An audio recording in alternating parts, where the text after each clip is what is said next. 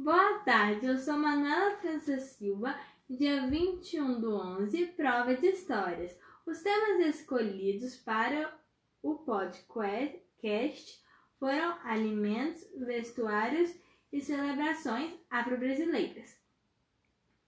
Culinária afro-brasileira. Uma comida bem famosa afro-brasileira é o vatapá. É, ela chegou aqui no Brasil por meio dos africanos iorubás com o nome de ebatapa.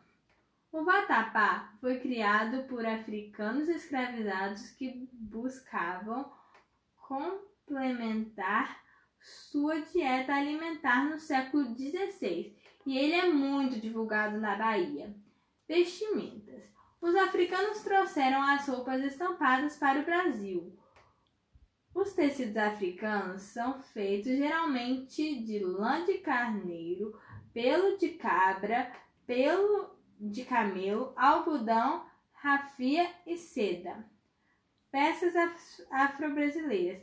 Em Belo Horizonte, no bairro Graça, no nordeste da cidade, a festa de Preto Velho é realizada aproximadamente há 40 anos em datas próximas a 13 de maio, em homenagem à Lei Áurea.